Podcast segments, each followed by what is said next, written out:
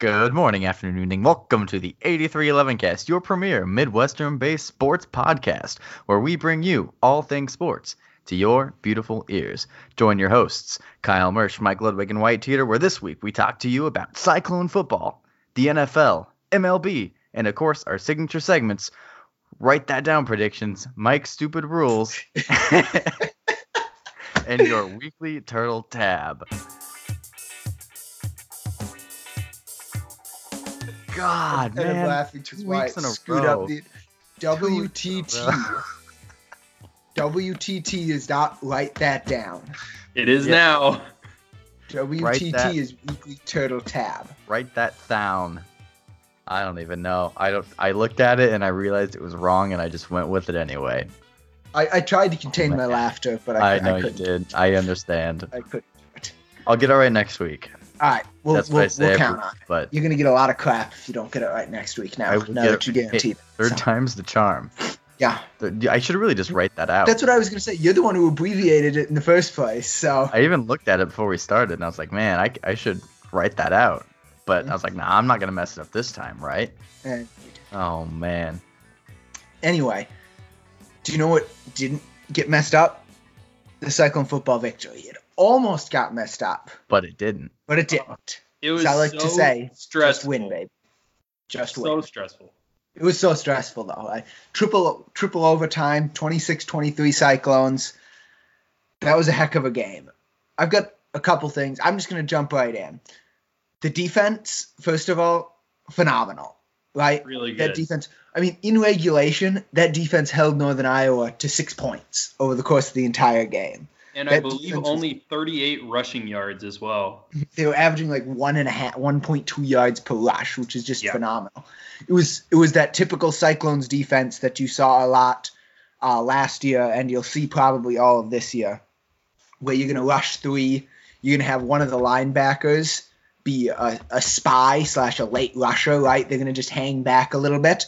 They're gonna either spy the quarterback and move with him, or they're gonna see a rushing lane that's gonna develop, right? When the offensive linemen are shifting, and then they're gonna get a free run on the quarterback with a little bit of a delayed blitz there. That's just gonna be typical Iowa State offense or defense. That's gonna be the bread and butter. And uh, the two biggest observations from the defense, outside of the fact that it was just you know played phenomenally, is O'Rien Vance. The play of Mhm. O'Rien Vance, he's number number thirty four out there, phenomenal. Uh, him and Marcel Spears were the ones who were doing that little spy linebacker. I'm gonna call it for lack of a better phrase. He played phenomenal. He had two sacks. He was all over the field. Uh, he was able to keep uh, Northern Iowa's quarterback in check despite him being fairly mobile. Uh, his play was phenomenal, and his emergence as a second linebacker is going to be big for this uh, Iowa State defense.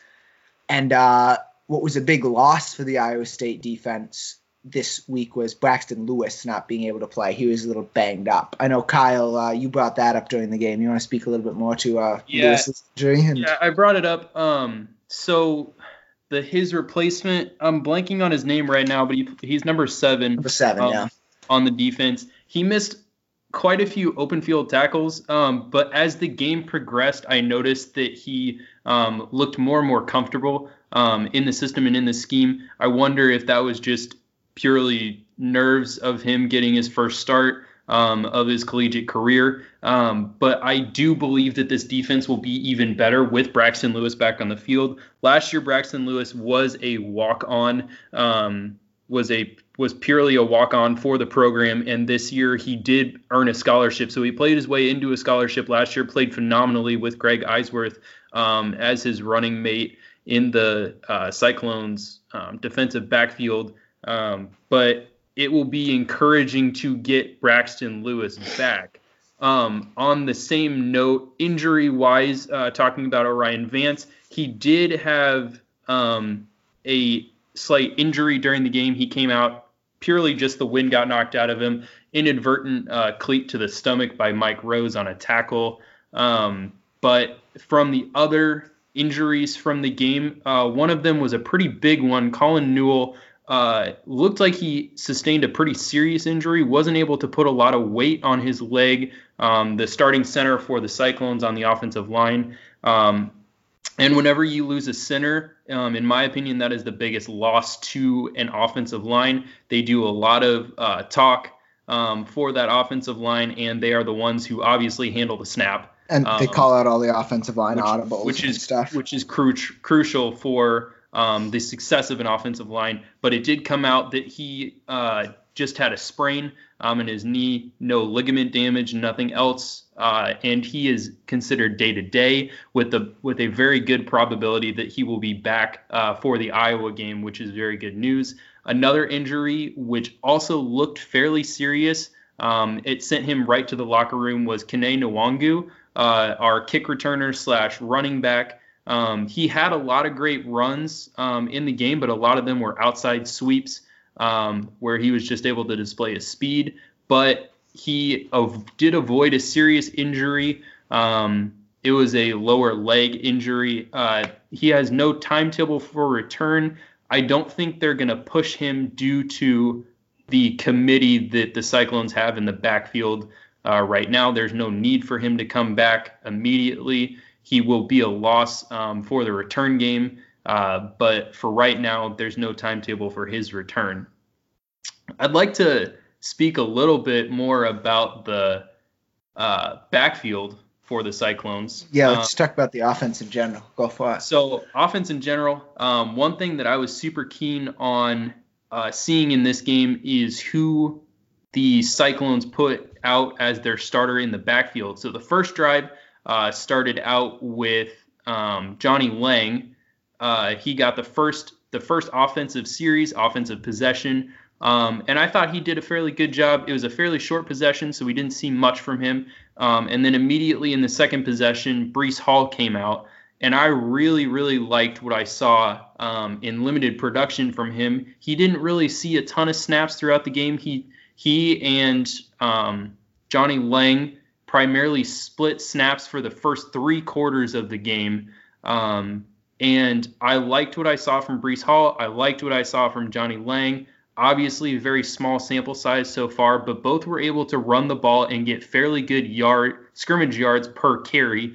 Um, all of the backs in the game were averaging around four yards per carry, uh, which was encouraging. But the offensive line was able to create a lot of good holes for them to run through.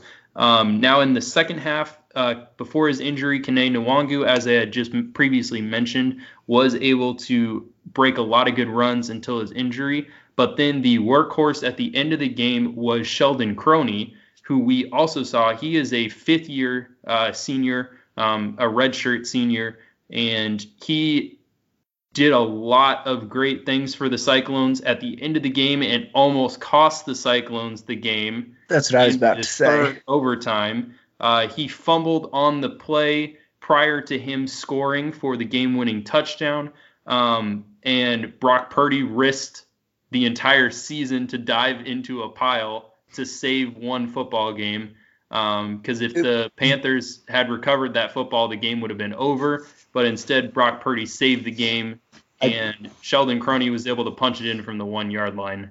I, I loved that play by Purdy. That showed incredible awareness, one, uh, motivation, and athleticism, right? All three of those. To be aware that that ball was on the ground, to see it, to instinctually just go after it and not worry about it. That was that was a beautiful play by Purdy. He was he was carrying out the fake to the opposite direction on the Mhm. and just all of a sudden flash of color popped into the screen and he he got his hands on the ball and Matt Campbell said he knew who was at the bottom of the pile and he knew who was coming away with that football. Yeah. Yeah. He Yeah, risked a but- lot, but he also won the game for the Cyclones in my opinion Yeah. on that play. Yeah. So you talked about the running backs, um, but I'd like to just like to talk about the the offense overall in general. So we talked about the defense having a phenomenal day. I wouldn't say the offense had a phenomenal day. I mean, they only scored 13 points in regulation themselves, which isn't great. There was a missed field goal by uh, Connor, Connor Sally, but Sally. but I thought the offense was incredibly conservative this Yeah. entire game. Like there were not a lot of deep deep throws. There I- weren't any deep shots. Right, there was only about one deep throw, and uh, Purdy underthrew it horribly. but um, yeah, so there's the one deep throw. Purdy only ran the ball twice, one of which was erased by penalty. So we weren't running the ball. The offense looked like a ground and pound offense. And I mean, it was successful enough, right? It got the job done. But my theory on this was it was Campbell thought we were better than Northern Iowa, and we are better than Northern Iowa. Agreed. So he said, I'm not going to show what my offense is going to be this year. We're going to run the ball. We're going to do short passes. We're going to move the chains. We're going to be efficient. And that's just what we're going to do. No worrying about it one way or the other. Um, and it worked. He didn't. So I presume that this offense is going to be better, more creative, more explosive. More in the future. expansive playbook for Iowa. Yes, I agree. I definitely think that's going to be the case, and I hope that's the case because uh, generally you don't find a more conservative play caller in the state of Iowa than Kirk Ferentz. But uh, Matt Campbell was vying him for this title here that week, and I mean, there's something to be said for that strategy with how uh, with how good this Cyclone defense is looking like it's going to be. Mm-hmm. But you still got to be able to score. And I mean, sure, there were a couple drives that were upended by two costly penalties. Yep. Um, with the Johnnie Lang uh, blindside block. That uh, I mean, that it's a play. It was a penalty, but under last year's rules, it wouldn't have been a penalty. So there's that, right? That's New a new rule- rule. new rule for this year. Block. And then the the the Colin Newell uh, helmet thing, right? So he got a penalty. His helmet came off, and then he had disengaged from the play, and then re-entered the play. It's a player safety thing and a penalty for that. So that's why he got a 15 yard penalty there. And I mean, that one, it's hard to get upset at him for that. I mean, part of me says he's got to be aware of that and just not. But part of me just loves that effort, right? It was a little, it was a little bit of a scrum there, trying to push the running back forward, and he's just going in there for it. You love that intensity from your offensive lineman. So that was great. That was fun to see.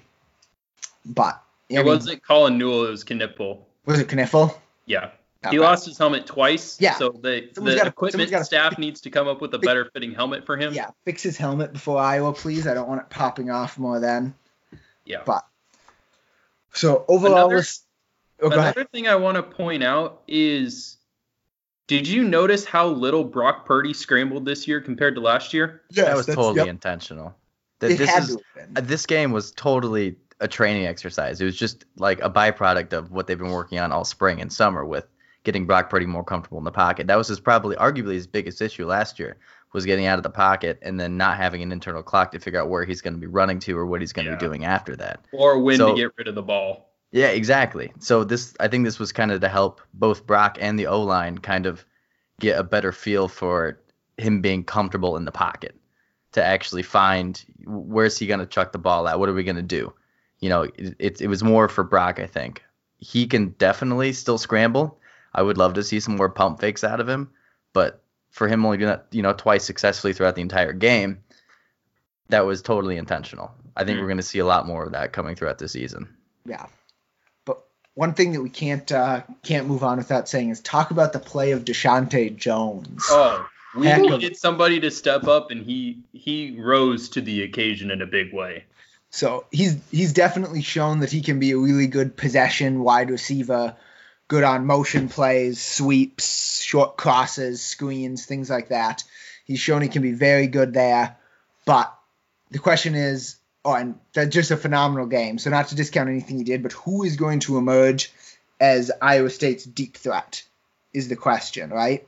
Because eventually someone we're gonna we're not gonna be able to beat every team, especially in the Big Twelve. The big offenses like Oklahoma, who looked really good this week, by the way. Oh man, they looked phenomenal. Yeah, we're not going to be able to beat them with a dink and dunk offense. We're going to have to score with that. So we need a big play wide receiver to step up to replace that production from Butler. Deshaunte Jones showed that he can replace the uh, the uh, possession targets. part of Butler, but somebody needs to replace the deep threat. And I believe I believe going forward that will be Tarique Milton. And what I what, and I'm saying that because we talked about how the playbook was limited for this game and how the playbook is going to expand. With the deep ball threats, I think Deshaunte Jones and Charlie Kolar um, are going to have and Lamont Petaway, Petaway, Petway, however you pronounce his last name, uh, Lamichael, sorry, will take all of the uh, short middle game, um, opening up the field for Tarique Milton, who I believe and who has been known to have the best hands on the team uh, in that receiving core. Um, so I believe he will be the deep ball threat. He has the fastest um, 40 yard dash time of the group, of that position group. There are other guys younger than him who are faster, who have more deep ball threat ability, but they're unproven. So I don't believe Matt Campbell will be playing them. But going forward, I think Tarique Milton is going to be the deep ball threat who can break some plays for the Cyclones. Um, similar to, uh, I'm blanking on his name, whoever was running opposite of Hakeem Butler last year, Matthew Eaton. Matthew Eaton had the ability to get downfield sometimes, and I think Tarique Milton will be uh, a similar player in that sense. But we saw who got most of the red zone targets. Pettaway. End zone tu- end zone targets, Pettaway. With two touchdowns and yeah. a third target, and he only had three catches, but two of them were for touchdowns, including yep. that triple overtime touch or the double overtime touchdown where Brock Purdy threaded the needle there to him. Mm-hmm. Phenomenal throw. And I think he and I think he and Charlie Kolar will be the end zone targets of this team. Mm-hmm. Um, but one thing that the Cyclones need to improve on, and you mentioned this, and I agree with you, our Achilles heel this team's Achilles heel is first and goal. Yeah. We cannot we cannot score.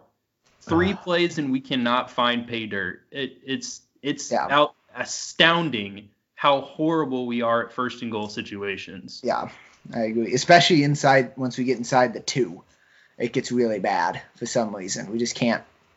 I don't know. Who's gonna be Who's gonna be that running back who can pound it in? I don't we know. Don't have David Montgomery. We don't have Joel Lanning. Nope. So I don't know. That's Purdy's not big enough and strong enough for that. No, that's something that'll have to get figured out. But overall, survive and advance, just win. Cyclones stayed in the top 25 with the new AP poll that came out on Tuesday. They are tied Barely. for 25th with Nebraska. So it, we're still probably looking at a top 25 uh, matchup in Cyhawk here um, coming up in two weeks. We'll talk more about previewing that when uh, next week's episode comes around. But for now, Cyclones have an early bye week. Yes, bye week. But what does happen this week is the NFL starts Thursday night with Packers Bears, mm-hmm. and then a full slate of games Sunday and Monday after that. Um, so we're not going to do like a huge preview because I mean, you know, we're an Iowa State podcast, so Cyclone football took the priority. But Kyle, just give me one big thing you're looking at, and then who your Super Bowl champion is going to be. What do you think? One big, one big storyline, and then one is Super- the AFC West is going to be competitive um, with the Chiefs and the Chargers. Um, and I even think the Broncos could have a fairly good season. Their defense is going to be good again. Um, they have Joe Flacco, which is a huge improvement at quarterback over what they've thrown out on the field in recent years. Um, so I think the AFC West will be more competitive. Um, the biggest thing that I'm looking at is who's gonna. Can anybody stop the Patriots in the in the AFC East this year? Can the Jets rise to the occasion? Um, are the Bills going to be any good? Um, but yeah, that's kind of that's kind of what where I'm sitting right now. Um, my Super Bowl. You want Super Bowl champs or Super Bowl teams? Teams and then champs. Yeah.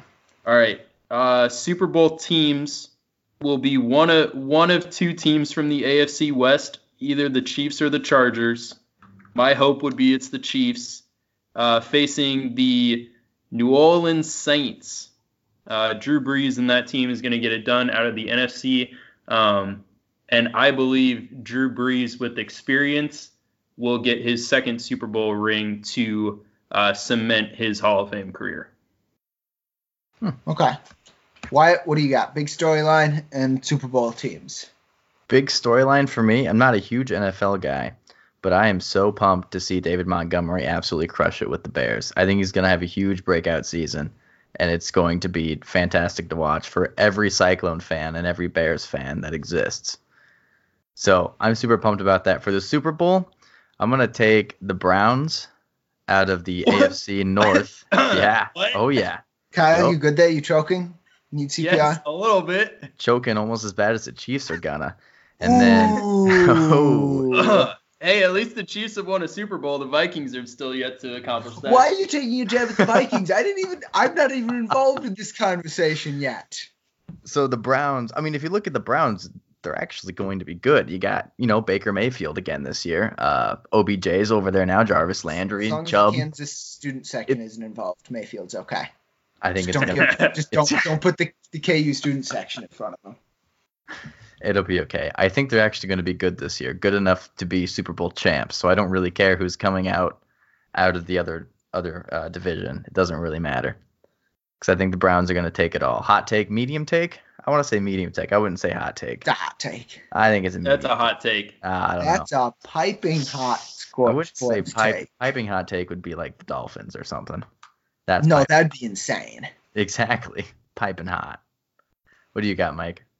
Uh, big storyline running backs holding out. I mean, we touched on it a few weeks ago, but Melvin Gordon still holding out. Ezekiel Elliott still holding out, though he might be nearing a deal now. He just Well, got on a plane for Dallas, so Yeah. So we'll have to keep an eye on that. But that's my big, my big players. My uh, my big storyline is running backs Also- holding out. Also, Mike, who who called that when you said it wouldn't happen? I would just like to point out that I called out that Melvin Gordon and Zeke Elliott would still be holding out into week one. I mean, there's no guarantee that Zeke will still be holding out into week one. It I ain't guess week one true. yet. If they're close to a deal. So, but anyway, um, yeah. So that's my big storyline: running backs holding out and how that affects the divisions, especially the AFC West and NFC uh, South or NFC East. There, sorry, that the uh, Cowboys are in, and then Super Bowl prediction. I've got the I've got the Rams versus the Chargers in the Super Bowl, and I'm going with the Chargers. Philip Rivers finally gets his ring that cements his place in the Pro Football Hall of Fame. So I have Um, a question: which which child of Philip Rivers will inherit that ring? Uh, all of them. They're going to cut it into what Into nine, nine? pieces. Nine pieces. Yeah. All right. To make it a, they could all symbol like Mermaid Man and Barnacle Boy. they, they they could do that. They could. We'll see. He's got to win it first. So You're right. It's, that's the key. Win it first. Um, so with that, keep an eye on that, uh, the NFL, and we'll give you an update on everything that happened on next week's episode. another interesting thing before we move on, I want to see how good the Arizona Cardinals could be. They're gonna be bad. They're gonna be I so know. bad. But I want to Yeah. see if that offense can actually work. No. I don't think it will, but No, buddy. I'm sorry. I kind of I kind of hate to see Cliff's King Cliff Kingsbury fail, but I think he will. Oh well, that's besides the point. They're, they're gonna be they're gonna be bad this year. I'm not saying it won't work. That I'm not saying that offense won't work, but they're gonna be they're gonna be bad this year. Yeah. Kyler Murray just isn't ready for the NFL yet. The Dolphins are going to be worse though. I mean, yes. I mean, the Dolphins fire sale. But anyway. Uh, we're going to move on to the MLB because we spent so much time on cycle football that we don't have any more time to spend on the NFL.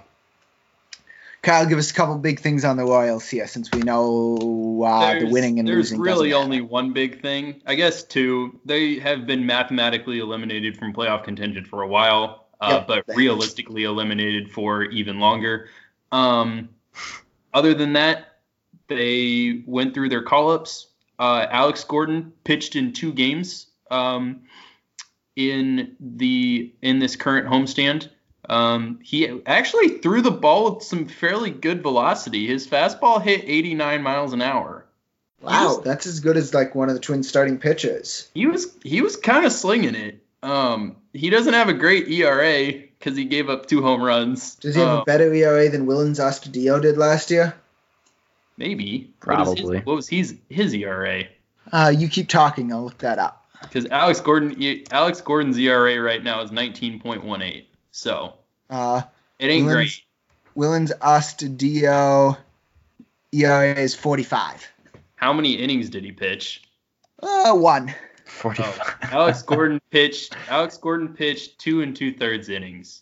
So, Astudillo pitched one inning, gave up five hits and five runs.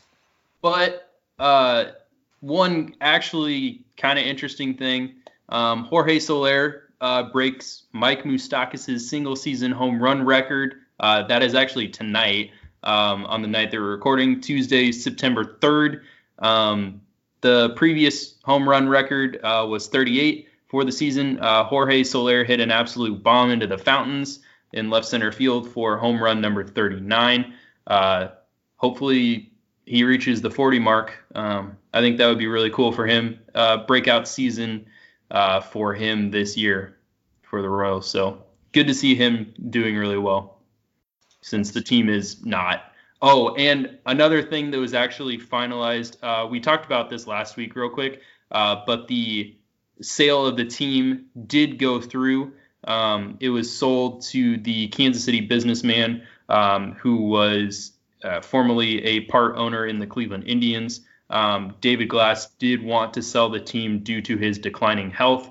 Um, he had just been diagnosed with an undisclosed uh, health issues. So I wish the best to him um, and his family, but he wanted to get this deal done uh, before anything happened. So team was sold for just north of a billion dollars. We could have made that work. I think we should have. We, We, should should have we should have tried at least. We should we have could put in have, an could have named them the Kansas City 8311 casts. We will put in a five dollar bid because that is all we can afford. unless unless Drew Brees helped us. Yeah, shout out to Drew Shout out Brees. to Drew should- Brees. yeah, again. Back to ep- from episode one. Anyway, going to the from the bottom of the AL Central to the top of the AL Central. Yes, the Twins are still on top of the AL Central. They have put a ton of space between them and the Indians since we last talked. The lead is currently five and a half games, unless I go to MLB.com right here, and the Indians have already lost today, like they might have. But that game is over, and the Indians did lose. So the Twins are now have a six game lead on the Cleveland Indians now. And that division is pretty much put away at this point. The Indians just got swept by the uh, the uh, Tampa Bay Rays. If I'm the Indians, I'm looking down at the teams the wild teams in the wild card and hoping I just stay in that and not even trying to catch the Twins at this point. Uh, so yeah, the Indians, the Twins have pretty much buried the Indians, I think, which uh, is a good thing, so they can focus on getting their pitching right here before um, the uh, playoffs start. It's looking like the bullpen is actually pretty good. A very good um, set of relievers, set of four, relie- five relievers really, in Trevor May, um, Tyler Duffey, Sergio Romo, Sam Dyson, and Taylor Rogers has been a really good set of five players in the bullpen. So the bullpen I actually feel pretty good about uh, so far uh, going into the playoffs. The question is the rotation. Jose Berrios has not been the same pitcher. Uh, excuse me, was not the same pitcher in August that he was in April and May. Uh, he's had a ton of bad starts. His velocity is about one or two miles an hour below what it was at the beginning of the year. Uh, so Jose Berrios certainly has some problems that uh, hopefully we can get him a little extra rest here now with uh, September call ups and the fact that um, we have this big lead on the Indians. So hopefully the uh, we'll be able to give him rest and he'll be able to figure it out for the playoffs. Um, Kyle Gibson's now on the DL with digestive issues. So uh, he'll be uh, out for the foreseeable future. Just don't know what this playoff rotation is going to look like. That's the biggest thing the Twins need to figure out between now and then is obviously don't lose all six remaining games to the Indians. Even if you just take two of them, that should be enough that the Indians are not going to come back in this division. Um, so just hold on and uh, take at least two against the Indians, and then you'll probably win this division, and then set up your pitching staff for either the Astros or the Yankees in round one. For it will be a really fun series. Uh, the one interesting note from September call-ups: the Twins called up their top p- pitching prospect, Brusdar Graterol. Um, he was a starter for the first part of the year in uh, Double A, and then ran into some shoulder issues and was put on the uh, DL. When he came back for Double A and Triple A the rest of the year, he was coming out of the bullpen, and that's where the Twins are using him now. But he can throw fire. He was clocked as fast as 104 throwing in the minor leagues, and uh, made his first appearance for the Twins um, just this weekend and pitched an inning while reaching 100 miles an hour on the stadium radar gun six times with fastballs Wow. during the one inning. So, Yeah. so very That's- good. Uh, That's that's a lot faster than I can throw a baseball. yes. Yes. So the question is, does Graterol make the postseason roster as a part of this bullpen or not? He's got a month to prove himself that he should be worthy of this playoff roster. Otherwise, they probably stretch him back out to be a starter for next season. But can he help the Twins bullpen going into the playoffs? That's the biggest storyline I'm watching for the Twins coming down the stretch here, assuming they hold off the Indians. Otherwise, it'd be one of the worst collapses in baseball history. What about your Cubbies, Wyatt? I have Yeah, a whole see lot they're- for the Cubs. I see they're uh, falling a little bit of a ways behind the uh, Indian or the Indians, though. Not the uh, Indians, Cardinals. the Cardinals. There Uh, that the, is uh, true. NL Central, they're three and a half uh, back, but they are still in the in the uh, in the wild card as of now. Yeah, so, So- that whole thing where we're having issues playing away from Wrigley apparently kind of nestled its way back into the team, and uh, we can't play in Wrigley now apparently. But that's all gonna get better because Ben Zobrist is back, Contreras is back. Really, Ben Zobrist is back. He is back. Wow. Benny and the Jets. Interesting. He's back. No, he doesn't play for the Jets. The Jets play football. No, but his walk-up song is Benny and the Jets. Oh, is it? But Okay. sung by his wife. Are they officially divorced? I assume so. That's why he was gone for three months. Yeah, right? I don't. I'm pretty sure that all went through. But uh, yeah, his walk-up song is a cover of Benny the Jets by his wife Juliana. Juliana, Julianna Zobrist. I don't know. Juliana maiden name. Not not entirely sure. I don't know. But- He might change that now, though. Probably. I, Maybe I not. would. Maybe not. Maybe they're still. Uh, maybe they're still I friends. don't. I don't know. That's not really up for us to debate because they've been very private about this. that. I'm not. I might do that. I might not. It's kind of a private thing. If he changes the walk-up song, I'll let you know. Yes, that's what There you need you to go. report back on. on There the you walk-up go. song. There you go. Uh, so we're playing the Brewers in Milwaukee. Four game series starting uh, Thursday over this weekend. That's huge. That's going to be a make or break, I think, for for the Cubs. split, split that series, and you'll probably pretty much put away Milwaukee. Yep. So So that's going to be huge. That's the biggest thing to look forward to, I think, right now. yeah, I probably missed something major, but that, that's, That's- kind of the gist I of it. You're hold you're holding off the Phillies, Cardinals, Brewers, and Mets for that last wild card right now. Two two games up on the Phillies. So hopefully, oh, we'll see if they can hold off. Right now, Washington's uh, well cemented in that first wild card position. So it's looking like there's uh, those teams all fighting for that second wild card spot for the right to go to Washington in the one game playoff. So be interested to see if the Cubs can hold on to that. Are there any other general baseball notes that people want to talk about besides the fact that the defending champion Boston Red Sox probably are not going to go to the playoffs as they are still about five games back in the uh, AL wildcard chase with a month to go. So Um, Series hangover is real. I do have an uh, interesting thing. Did Yeah, you, you you guys see Joe West fall over? No, what happened? Rajai Davis like ran into Oh, home. I, I didn't see the video, but I saw It's it's so awkward. Like, dude, Joe West has been it in the MLB longer than Rajai Davis has been alive. uh-huh. Like, he's old. He is so old, man. He's probably going to retire after next year, I heard.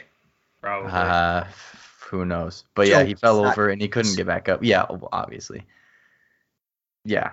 I mean, I guess he's pretty old too, but not as old as Joe West. Joe West needs to retire 10 years ago. Probably. He need he's I think he'd be great as just like a consultant for the umpires, not actually being on the field.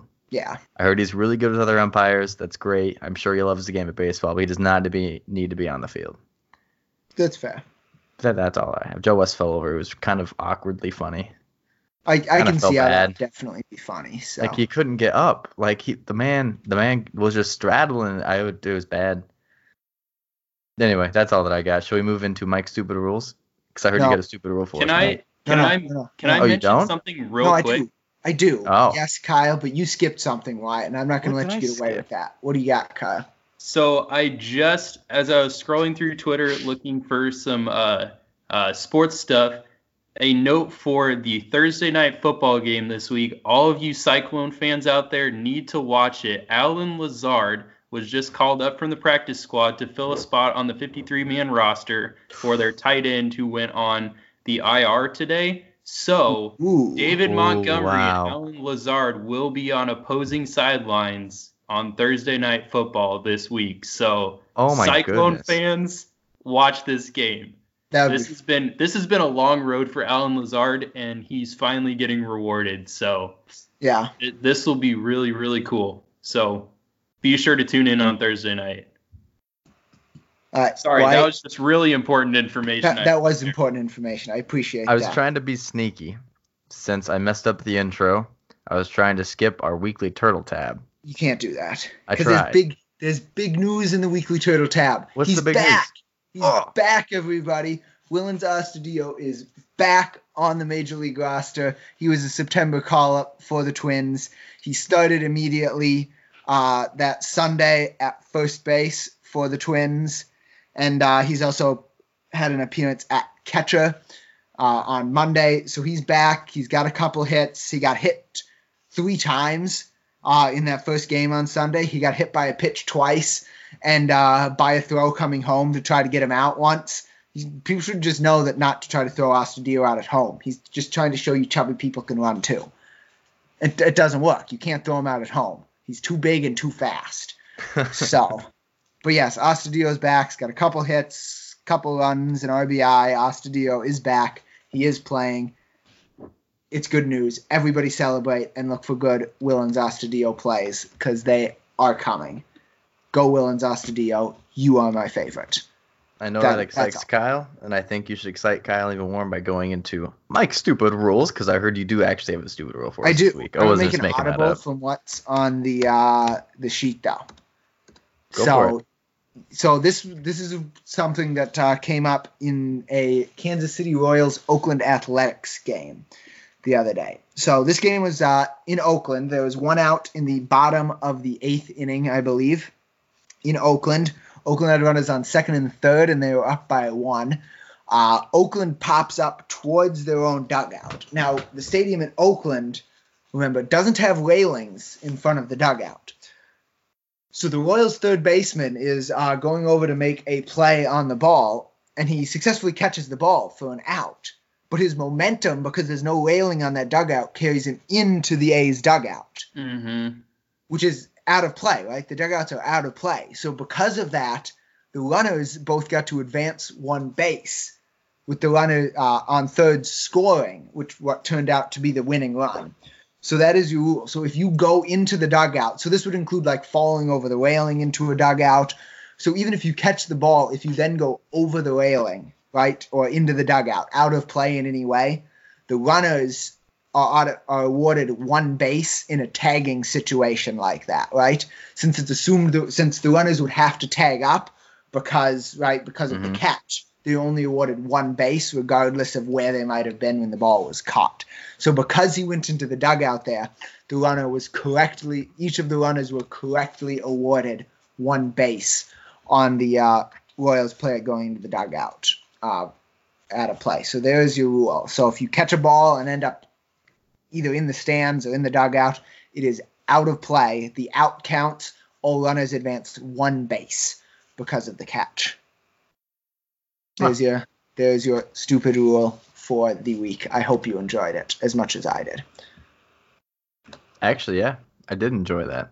That's good. I did enjoy that. And now Eventually, we we'll probably get to the one point safety as a stupid rule, but we haven't gotten there yet. maybe we should so, save it until one actually happens. so never, because that's probably about what we're looking like for that. no, it's gonna happen sometime. And Eh, I'm I'm really, so I'm sure really looking forward to it. Do I have that Um, prediction in the books yet? Yeah, you have the prediction. Do in I? the. All right, I was, I was just making sure I have it for this season. You do. Speaking of which, I think you need to hold us accountable, Mike, as we segue into the final segment of the episode, which is our Write That Down prediction segment. So, do we have anything come off the board this week, Mike?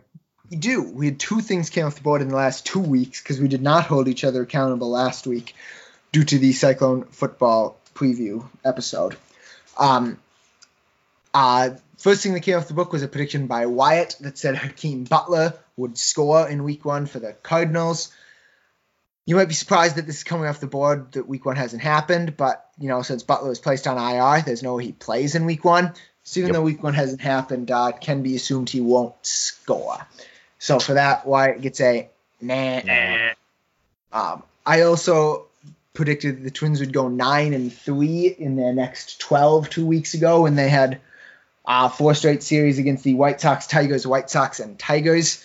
Uh, the Twins actually went eight and four in those twelve, and then picked up their ninth win in a weird thirteenth wraparound to a Monday series that I didn't see when I looked at the schedule. So they did get nine wins against those four teams, but they went nine and four, and uh, eight and four in those next twelve. So for that, I get a nah. Those are the only two things we had come off the board this week.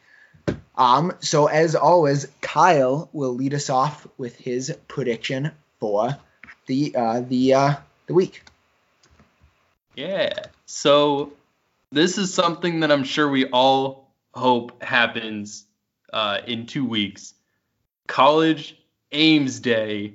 Let's go. We'll be rolling into Ames, Iowa for the Cyhawk showdown between the Iowa State Cyclones Go second. and the team out east. So, yeah. Uh, I'm feeling double for that. What do you think, Wyatt? Definitely a double. That that's a hard double. Because it's it's not like It's most like it's not guaranteed at all. It's, but po- it's else- very possible. It's possible, but it's college not game guaranteed. They go. Where else would they go? Very There's nothing possible. interesting happening that week. Doesn't matter what Yeah. else is interesting happening. That is But the they've most interesting always no matter surprised, what. like but whenever that's been the case, they've always surprised us by picking some place to go. Like it wouldn't surprise me if they just said, "Oh, hey, we're just gonna go visit Ohio State because we can." yeah, I mean they could, but we'll I find out. I going to. suppose. I we'll don't think they're find going out. to. fine with that. Yeah, we'll see. All right, uh, Wyatt, what do you got? I got that the Iowa Iowa State game will not go into overtime. We will finish that game in regulation. So last time we played Iowa and Kinnick and oh and Jack Trice, apologies. Awkward. Akko Taco. Last time we played them in Fired. Ames, we uh went into overtime. Was it like 42-44 loss Something like uh, that. for Iowa State? Would have been a loss and- by three. Yeah. Oh yeah. Yeah. So 42-45. It doesn't really matter. Something like that, yeah. Um, yeah, we're gonna finish in regulation, and also you know going after the whole UNI thing, we're going to triple overtime. Not cool, but hey, you know, Stressful. very stressful. Um, I'd only give you a single for that. Most games don't go into overtime. That's- so. Um, yeah, that's yeah, what I'd you're say. right. Also, just a note going back on uh, Kyle's college game day prediction. Um, their probably only other option, the only other ranked game is Stanford at UCF. That would be their other option for a uh, a game to go to for Okay. college game day. Or they could go to Alabama at South Carolina, Nobody cares about Pitt that at game. Penn State, Nobody cares about that game. Arizona State at Michigan State, Nobody really cares about that game. Clemson at Syracuse. Those are really their only options for games. So definitely in the Clemson top at five. Syracuse could be a game they'd go to because Syracuse is. But 20 they've already been to a Clemson game once this year. So Yeah. we'll see. We'll see. Keep an eye. It should come out next Saturday night slash Sunday morning, where we'll figure out uh, what uh, college where college game day will be. Check uh, 8311 Cast Instagram. Uh, come then, and we'll get you informed on uh, whether college game day is coming to Ames. You But- bet we will. But you still have to submit your prediction, Mike. I do. My prediction is that the Cyclones will make it into the top 10 of the Ooh. AP poll at some point this year. Top 10. we give you. I I would go triple on that. I would also go triple. I don't. I don't know what the offense is capable of. I think they're doing great The- right I now. They're not top not ten great. Defense is good enough to be a top Oh, yeah. 10 team. Oh, for sure. That's not a home run. That's not a home run. If you Sure. said top five home run, top It's- seven. They're not going to make it the top Top five. seven, top eight, Top even. seven I'd give you a home run. run. Top ten, I could see. I could. I think it's gonna happen. I Hey, you should be happy could- about I that. I think they could crack number 10. Fine. I think they can. I really think they can. Fine. I'll You take should that. be pumped about that. I'll take that, I guess. Do we have anything from Josh this week? Do. Josh is right. The down prediction is that the Brewers will still make the playoffs. For reference, the Brewers are currently three and a half out of the wild card and six and a half out of that division. I would say probably that's, uh, That's a triple run. or a home run. Yeah. Home run. Home run. All right, we'll give them a home run for it. That would be a heck of a comeback if the Brewers Yes, managed to do it, even And after they they gotta won do it. So, No way. all right, that's a home run for Josh. So we got a four write that down predictions in, which concludes the write that down predictions segment, which also concludes this episode. Thank you so much for listening to episode 45 of the 8311 cast. Make sure you check us out on Instagram at 8311cast and drop us a line at 8311cast at fireside.fm slash contact. Signing off for the 8311 cast, we have your hosts Kyle Mersch. Mike Ludwig. and Wyatt Teeter. We will talk to you next week. Go Go Cyclones. Cyclones. Go Cyclones.